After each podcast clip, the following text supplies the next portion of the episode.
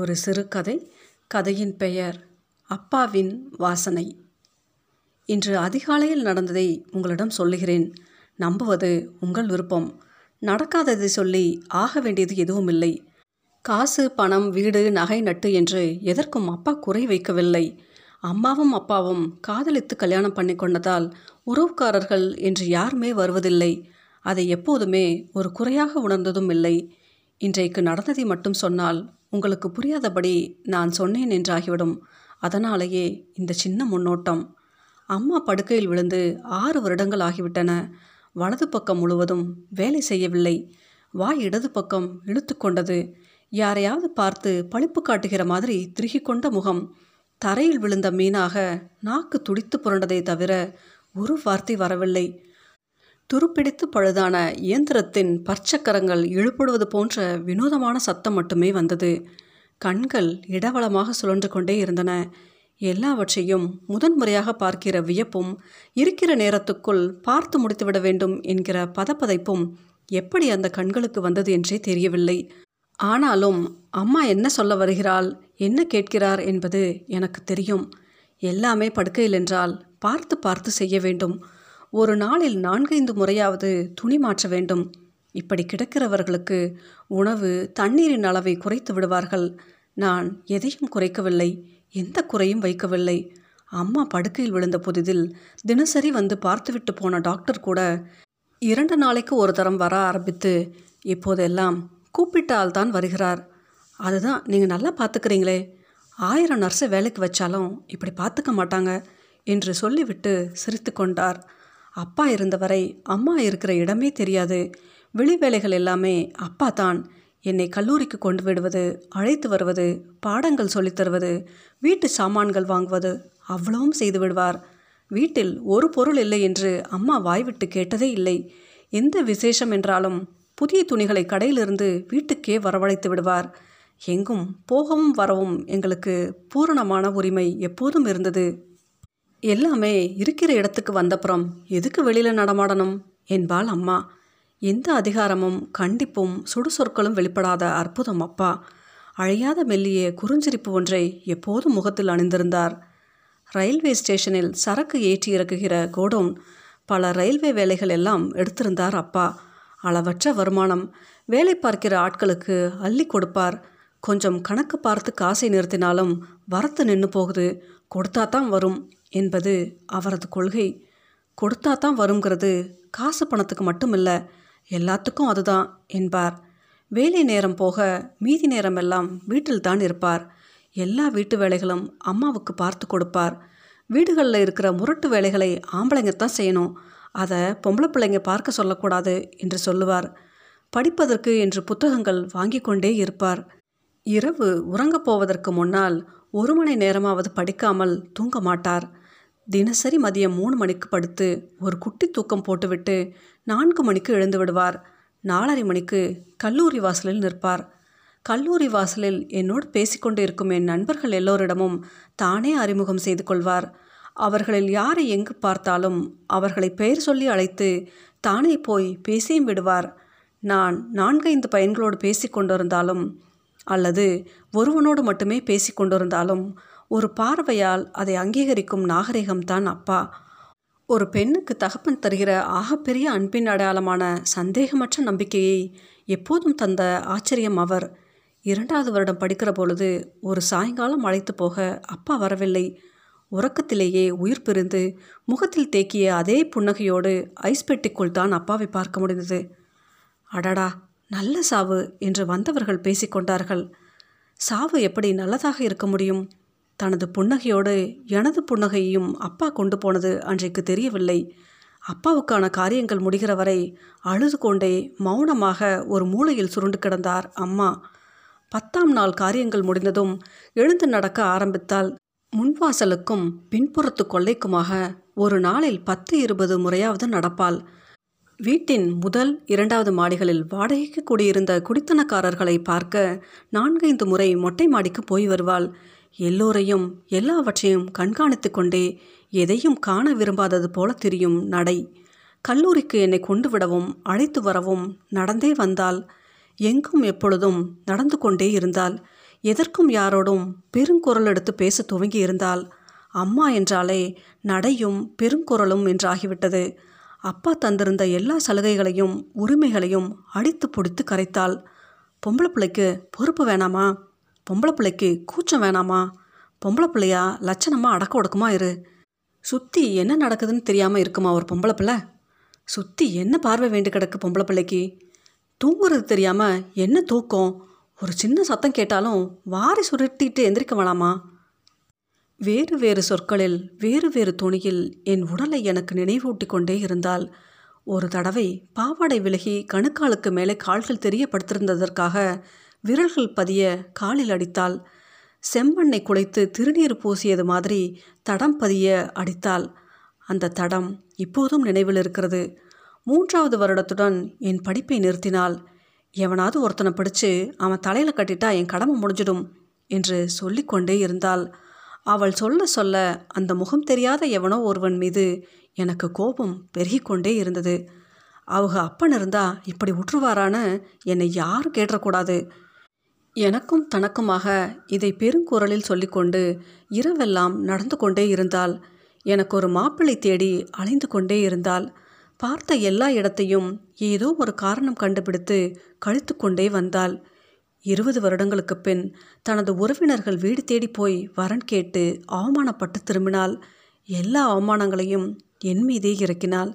ஏதாவது நியாயமாக பதில் சொன்னாலும் அதை குற்றமாக குதர்க்கமாக எடுத்துக்கொண்டாள் நான் ஒரு வார்த்தை கூட பேசாமல் எல்லாவற்றையும் அப்படியே ஏற்றுக்கொள்ள வேண்டும் என்று விரும்பினாள் நான் என்னையே முற்றாக மறைக்கும் வண்ணம் மௌனத்தையே சேறு போல அள்ளி அள்ளி உடம்பெங்கும் பூசிக்கொண்டேன். உடம்பின் எல்லா உறுப்புகளுக்கும் மௌனம் அறிமுகமாகி பின் அதுவே அனுபவமாகவும் ஆகிவிட்டது. மௌனம் சம்மதம் என்று யார் சொன்னாலும் நான் ஒப்புக்கொள்ள மாட்டேன். பெரும்பாலான சமயங்களில் மௌனம் என்பது எதிர்ப்பு நிராகரிப்பு பெரும் கசப்பு. பத்து நாளைக்கு ஒரு தரம். உங்கள் அப்பா கனவுல வந்தார். என் கூட பேசினாரு. பொம்பளை பிள்ளைய உன்னே நம்பி தான் விட்டிருக்கேன்னாரு என்று தனது எல்லா செயல்களுக்கும் அப்பாவின் சம்மதம் இருப்பதாக சொல்லிக்கொண்டாள் உன் கனவுல வந்த அப்பா என் கனவுலையும் வரட்டும் வந்து சொல்லட்டும் என்று சொன்னதற்காக கையில் கிடைத்ததை எடுத்துக்கொண்டு அடிக்க வந்தாள். யார் கனவுல எப்போ வரணும்னு அவருக்கு தெரியும் என்று பெருங்குரலில் கத்தினார். அப்பாவோ ஒரு முறை கூட கனவில் வரவே இல்லை. பொங்கி பொங்கி வழிகிற உலை போல கொதித்து கொண்டே இருந்தாள் அம்மா. தன்னிடம் எப்போதுமே இல்லாத ஒன்றை தொலைத்து விடுவோமோ? என்கிற பதற்றத்திலேயே இருந்தாள்.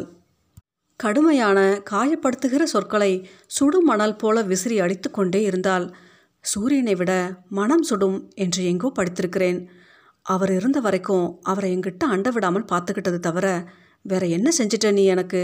என்று ஒரு நாள் சொன்னது சுடு சாம்பலில் முகம் புதைந்தது போல் ஆகிவிட்டது. அவள் சொற்களின் வெப்பம் தாங்காமல் என் சிரிப்பு புன்னகை எல்லாமே ஆவியாகி போய்விட்டதை அவளும் நானும் ஒரு சேர உணர்ந்திருந்தோம். படுக்கையில் விழுகிற நாள் வரை நடந்து கொண்டும் பெருங்குரலில் பேசிக்கொண்டும் தான் இருந்தாள். ஒரு சனிக்கிழமை கிணற்றடியில் தண்ணீர் இறைத்து கொண்டு இருந்தபோதே மல்லாக்க விழுந்தாள் அம்மா. நல்ல வேளையாக தலையில் அடிபடவில்லை. பக்கவாதம் வருஷமாக அப்படியே கிடக்கிறாள். அதுதான் ஏற்கனவே சொன்னேனே. நான் தான் பார்த்து கொள்கிறேன் என்று. அம்மா தான் என்றில்லை. என் பொறுப்பில் யார் இப்படி கிடந்தாலும் பார்த்து கொள்ளத்தான் செய்வேன். அது சஞ்சலமற்ற சந்தேகமற்ற கடமை உணர்வு. எல்லா சிரிப்பும் புன்னகையும் அடி வயிற்றுக்குள் சுருண்டு ஒளிந்து கொண்ட கடமை. வெளியில் எங்கும் போக வேண்டிய வேலையே இல்லை. அப்பாவோடு கடையில் இருந்த ஜெயராஜ் எல்லாவற்றையும் விசுவாசமாக பார்த்து கொண்டார். வீட்டில் மிஞ்சிய நேரமெல்லாம் அப்பா வாங்கி வைத்த புத்தகங்கள் தான் உற்ற துணை. எல்லா துயரங்களையும் கடந்து ஏறிப்போக உதவும் ஏணிப்படிகள் தான் புத்தகங்கள். வீட்டில் நிலைத்து நின்றுவிட்ட மருந்துகளின் துர்நாட்டத்தை புத்தகங்களின் நறுமணம்தான் மாற்றின. படிக்க துவங்கும் போது புத்தகத்தை விரித்து அதில் முகம் புதைத்தால் கோடி வேட்டி கட்டிய அப்பாவின் மடியில் தலை வைத்து படுக்கிற சந்தோஷம் எல்லா வேலைகளையும் முடித்து எனது அறைக்கு திரும்புகிற போது எனக்கு முன்னதாகவே உறக்கம் வந்து என் கட்டிலில் படுத்துக்கொண்டு எனக்காக காத்திருக்கும். உறக்கம் எனக்கு எப்போதும் ஏறக்குறைய மரணம்தான். பிறகு கனவுகள் எங்கிருந்து வரும்? கனவுகள் இல்லாத உலகத்துக்குள் அப்பா வர வாய்ப்பே இல்லை. இப்போதும் அம்மாவின் கனவில் அப்பா வருகிறாரா என்று தெரியவில்லை. இன்றைக்கு அதிகாலையில் நடந்ததை தானே சொல்ல வந்தேன். ஆனால் என் கதை நீண்டு விட்டது இதற்காக நீங்கள் என்னை கோபித்து கொள்ளக்கூடாது. இத்தனை வருட வாழ்க்கையை இவ்வளவு சுரக்கமாக சொல்ல முடிந்ததே சாதனைத்தான் மீண்டும் தடம் மாறுகிறேன். என்னை மன்னித்து கொள்ளுங்கள். இன்று அதிகாலை நாலு மணி வாக்கில் ஒரு கனவு வந்தது. கனவில் அப்பா வந்தார். என்னை கல்லூரியின் வாசலில் இறக்கிவிட்டு போன அப்பா அடர்ந்த புருவங்களை உயர்த்தியபடி எப்போதும் ஒரு மாறாத புன்னகையுடன் என்னை வியந்து பார்க்கும் அப்பா. இப்போதும் அது உறக்கமா விழிப்பா என்று உறுதியாக சொல்ல முடியவில்லை. எப்போதும் போல என் படுக்கையில் எனது வலது பக்கமாக வந்து உட்கார்ந்து கொண்டார். என் வலது கையை மெதுவாக பற்றி தன் கைகளுக்குள் வைத்து கொண்டார். நம்ப முடியாமல் நான் திணறினேன். அப்பா பேச ஆரம்பித்தார். ஆம் அது அப்பாவின் குரல்தான். நீ உங்கள் அம்மாவை பார்த்துக்கிற மாதிரி இந்த உலகத்தில் யாராலையும் பார்த்துக்க முடியாது.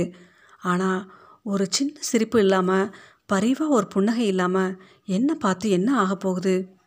நீ தப்பு பண்ணிடுவேங்கிற பயமோ பதற்றமோ அவளுக்கு எப்பவுமே இல்லடா தங்கம்.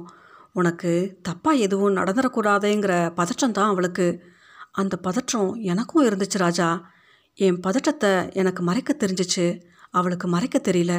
அது கண்டிப்பாக கோபமாக வெளிப்பட்டு இப்போ எல்லாமே இறுகி போய் கிடக்கு. அவள் படுத்துக்கிட்டதால உன் கல்யாணம் நடக்காமல் இருக்குங்கிற கவலை அவளை அரிக்குது. நாம் செத்தா தான் பொண்ணுக்கு ஒரு துணை அமையும்னு நினைக்கிறா. அதையும் சொல்ல முடியாமல் வாயும் கோணி வார்த்தையும் கோணிக்குச்சு. என் ராஜாத்தி இல்லை என் தங்கம்ல நீ அவளை மன்னிச்சிட்டன்னு அவளுக்கு தெரியும். எனக்கும் தெரியும். ஆனால் எதையும் மறைக்காம மனசுக்குள்ளே நீ வச்சுக்கிட்டு இருக்கன்னு மனசுக்குள்ளே அழுதுகிட்டே இருக்கா. எல்லாம் மறந்துட்டேமான்னு ஒரு வார்த்தை சொல்லு. வார்த்தை கூட வேணாம். ஒத்த சிரிப்பு உதட்டில் நின்னா போதும். அப்பா சொன்னால் கேட்பதானே செய்வியாடா என் தங்கம். தன் குளிர்ச்சியான விரல்களால் என் கன்னத்தை மிக மென்மையாக தொட்டார் அப்பா. ஐஸ்பெட்டிலிருந்து வெளியில் எடுத்து வைத்தபோது இருந்த அதே குளிர்ச்சி. விழித்து கொண்டேன். உடம்பெங்கும் வியர்த்து நனைந்திருந்தது. அறை முழுதும் அப்பாவின் வாசனை பரவி கிடந்தது. பின் கழுத்துக்கு மட்டும் அப்பா போட்டுக்கொள்கிற பவுடர் வாசனையும் அப்பா குடிக்கிற சிகரெட் வாசனையும் சேர்ந்த ஒரு அலாதியான வாசனை அது. எனக்கு ரொம்ப பிடித்த அப்பாவின் வாசனை. உடம்பெங்கும் புல்லரித்து புல்லரித்து பொங்கிக் கொண்டே இருந்தது. அப்பா எப்போதும் வீட்டுக்குள் புகைப்பிடித்ததில்லை. கொள்ளையில் கிணற்றுக்கு பக்கத்தில் இருக்கும் துணி துவைக்கிற கல்லின் மீது அமர்ந்து தான் புகைப்பிடிப்பார். ஏனோ கிணற்றடிக்கு ஓடினேன். கிணற்றடி எங்கும் அதே வாசனை நிறைந்திருந்தது. மெலிதான காற்று கூட இல்லாமல் கொள்ளையில் இருந்த மரங்கள் செடி கொடிகள் எல்லாமே வரைந்து வைத்த ஓவியம் போல இருந்தன. இருள் மெலிதாக கரைந்து கொண்டிருந்தது. அப்பா உட்காருகிற கல்லின் மீது அப்பா உட்காருகிற மாதிரியே உட்கார்ந்து கொண்டேன். எங்கும் பரவி நிற்கும் அப்பாவின் வாசனை அப்பாவே வந்து போனதால் வந்ததா? அல்லது என் நினைவில் பதிந்து கிடக்கும் அந்த மனம் என்னுள் இருந்து வெளியேறி என்னை சுற்றி நிற்கிறதா? என்று என்னால் பிரித்தறிய முடியவில்லை. நடப்பதெல்லாம் நனவா கனவா கயிறா பாம்பா என்று யூகிக்கவே இயலவில்லை. அன்றி எல்லாமே கலந்து நடக்கிறதா? எனக்கு சிலிர்த்து கொண்டே இருந்தது. கிணற்றுக்கு தெற்கே வெளிப்புற சுவரை ஒட்டி முதல் நாள் துவைத்து காயப்பட்டிருந்த அம்மாவின் புடவையும் துணிகளும் அசையாமல் கொடியில் கிடந்தன. அதை விலக்கியபடி யாரோ போவது போல பிரம்மை தட்டியது. திகைத்து திரும்பி பார்த்தபோது அதுவரை இல்லாத ஒற்றை காற்று அன்றைய இரவின் இறுது பெருமூச்சைப் போல தெற்கில் இருந்து இறங்கி அதே வேகத்தில் சுழன்று மேலேறி போனது. அப்பா சொன்னதை உடனே செய்வது தவிர வேறு எதையும் நினைக்க தோன்றவில்லை. கிணற்றடியிலேயே குளித்தேன். அறைக்கு சென்று அப்பாவுக்கு பிடித்தமான மஞ்சள் வண்ண புடவையை அணிந்து கொண்டேன். சமையல் அறைக்கு போய் காஃபி போட்டு எடுத்துக்கொண்டு அரை மணி நேரம் முன்னதாகவே அம்மாவின் அறைக்கு போனேன். அதிகாலை காஃபியை அம்மா மிகுந்த விருப்பத்துடன் குடிப்பாள். இத்தனை ஆண்டுகளில் இல்லாத புன்னகை ஒன்று இயல்பாக அம்மாவின் உதடுகளில் விருந்து மலர்ந்து பூத்து நின்றது. அம்மா இன்னும் உறங்கிக் கொண்டிருந்தாள். வலது கையை மார்பின் மீது வைத்திருந்தாள். கையை எப்படி அசைத்தால் எப்போது அத்தனை உயரம் கைகளை தூக்கினாள் என்று வியப்பாக இருந்தது. கைகளிலிருந்து அசைவை பார்த்த மகிழ்ச்சியில் என் புன்னகை மேலும் பூரித்தது. காஃபி டம்ளரை மேஜையில் வைத்துவிட்டு அவளை தொட்டேன் கூப்பிட்டேன் எழுந்திருக்கவில்லை. முகத்தில் இருந்த கோணல் நேராகி இருந்தது. அபூர்வமான அமைதியோடு இருந்தால் ஏதோ தயக்கத்துடனும் தவிப்புடனும் அவளது மார்பில் கை வைத்து பார்த்தேன். எல்லாம் மௌனமாகி இருந்தது. இப்போது இந்த கணம் கொள்ளையில் துணிகளை விலக்கியபடி இரண்டு பேர் போனது போல தோன்றுகிறது. எல்லோரிடமும் எல்லாவற்றையும் சொல்லிவிட முடியுமா? ஆனால் ஏனோ உங்களிடம் சொல்ல வேண்டும் என்று பட்டது. சொன்னேன் நம்புவது உங்கள் விருப்பம்.